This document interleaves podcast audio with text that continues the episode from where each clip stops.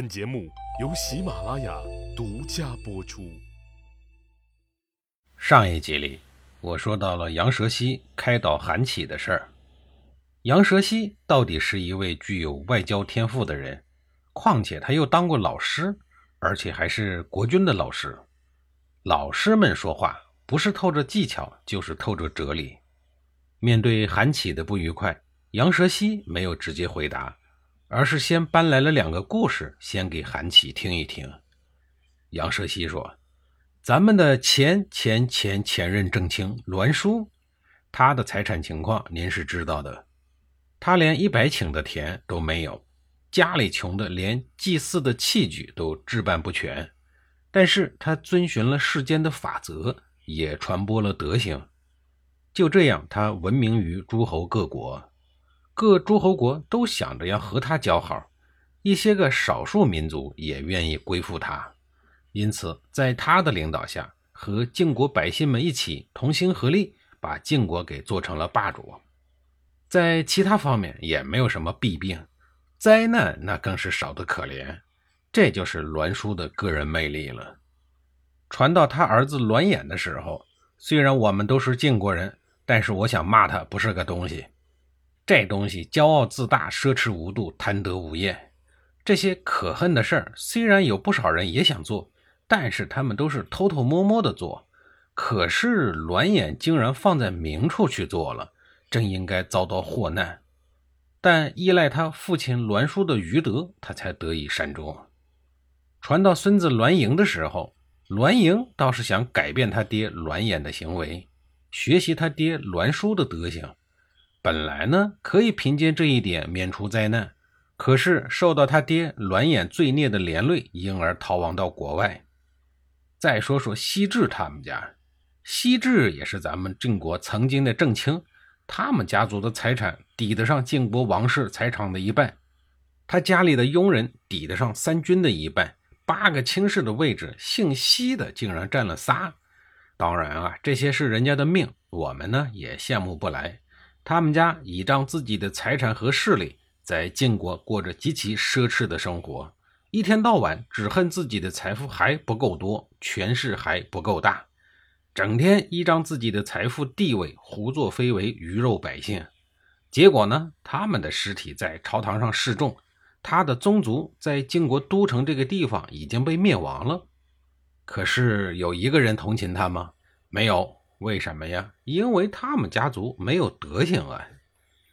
杨蛇溪不紧不慢地讲了这两个故事，这才切入正题，对韩琦说：“现在您像栾叔那样贫穷，我想您一定能够行栾叔之德行，所以我呀才从内心里恭贺您呀。如果您对自己的品德修养漠不关心，而总为自己的财富不多而忧虑，那么我哭您还来不及呢。”哪儿还有什么心思恭贺您呀？杨蛇溪的这两个故事，事实清楚，证据确凿，就在眼前，无懈可击。韩启听完以后，马上就拱手致谢，说：“哎呀，我这思想滑坡的厉害，正要走向灭亡呢。幸亏有您，全是您拯救了我呀！您的恩德，我不敢独自承受，恐怕我的老祖宗、桓叔以下的子孙都要感谢您的恩赐。”对了，我还要感谢您的八辈祖宗生出您这样一个天才。杨蛇溪的话，实际上放到今天也同样有现实意义。贫穷和逆境并不可怕，可怕的是没有了光明的理想和追求。不论人生得意还是落魄，心中多一份安宁，少一份浮躁，善莫大焉，对吧？不过话说回来，韩起后来怎样呢？应该这么说。杨蛇溪的规劝，他只听从了一半，那就是不张扬、不霸道。后来的韩起贪心十足，闷声发大财，当了二十多年的正卿，家族富得流油。晋国虽然没有在他这一任就八花九裂，但他所发挥的作用还是很大的。就在韩起的任内，仅仅当了六年国君的晋昭公去世了。公元前五二五年，在韩起的一手操办下。晋昭公的儿子姬弃疾继任，是为晋顷公。由于晋顷公年龄小，这个时候晋国的军政大权完全掌控在不是真穷的韩起手里。通常情况下，假穷的人和真穷的人在花钱方面心态往往是截然相反的。真穷的人往往是有多少花多少，请客吃饭的时候出手阔绰。为什么阔绰呀？因为即便少点两个菜，他也不会因此而富有。而假穷的人就不一样了，他老觉得自个儿穷，所以呀，干什么事儿都爱抠抠缩缩的，很不大方。就在晋顷公继位后不久。两年前骂晋国抠门、数典忘祖的周天子周景王去世了。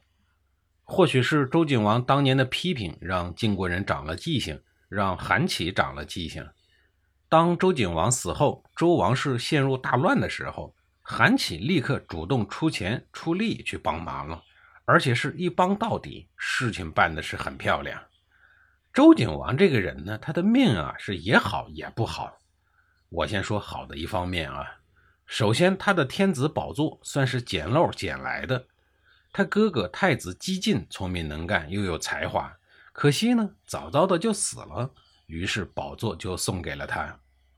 上任以后，正好赶上了米兵会盟，晋国、楚国以及一大帮小诸侯们都不打仗了，周王朝过了难得的几年的安稳日子。周景王命不好的地方是他的列祖列宗早就把家产给败光了，没有给他留下可以挥霍的资本。他作为天子，比穷人韩起不知道要穷多少倍。逼急了的周景王后来想了一个主意：既然我这儿没钱了，那我就自己造。于是他就铸造了很多的大钱，也就是铜钱，一下子就变得有钱了起来。但是众所周知啊。经济要讲究它的规律的，不是你想造多少钱就有多少钱，钱脱离了实际，它就变成了废物。后来哪一次大量的发行货币没有引起通货膨胀和经济危机？几麻袋的钱买不了几斤米的事儿，大家有印象吧？所以周景王的这种做法不能解决周王室缺钱的根本问题，反而引起了经济的混乱和社会的恐慌。没搞多久，他就被迫停止了通过铸大钱来致富的方法。不过，他这一举措成了中国目前铸铜钱的最早记录。历史在进入春秋时期以后，周王室堕落的极快。早在春秋初期，周王室就因为和各诸侯国闹矛盾，后来诸侯们就都不愿意来进贡了。周王室开始家徒四壁，经济拮据。到了周桓王的时期。曾经因为饥荒，周王室穷的是实在是揭不开锅，只好舔着脸求鲁隐公代为向诸侯发出求救的信号，让各诸侯国来接济周王室。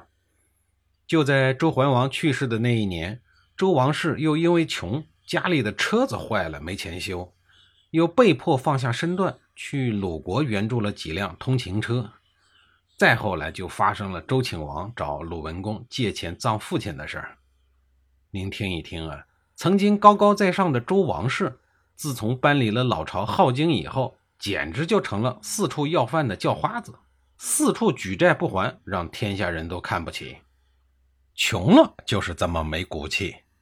西周的时候，周王室远在偏远的西北山区，但是周王室有钱有势，天下诸侯们都络绎不绝的自费到周王室去串门。去的时候也没人空着手。自从周平王东迁，周王室虽然搬到了富丽堂皇的繁华中原，但是呢，周王室却没钱了。没钱了，自然门前冷落鞍马稀。所以在春秋早期，往往一连好几年，都城洛阳连诸侯们的鬼影都瞧不着。哎呀，说中原到中原，到了中原却没钱。下一集里，我继续给您说一说没钱的周王室在中原是怎么过苦日子的。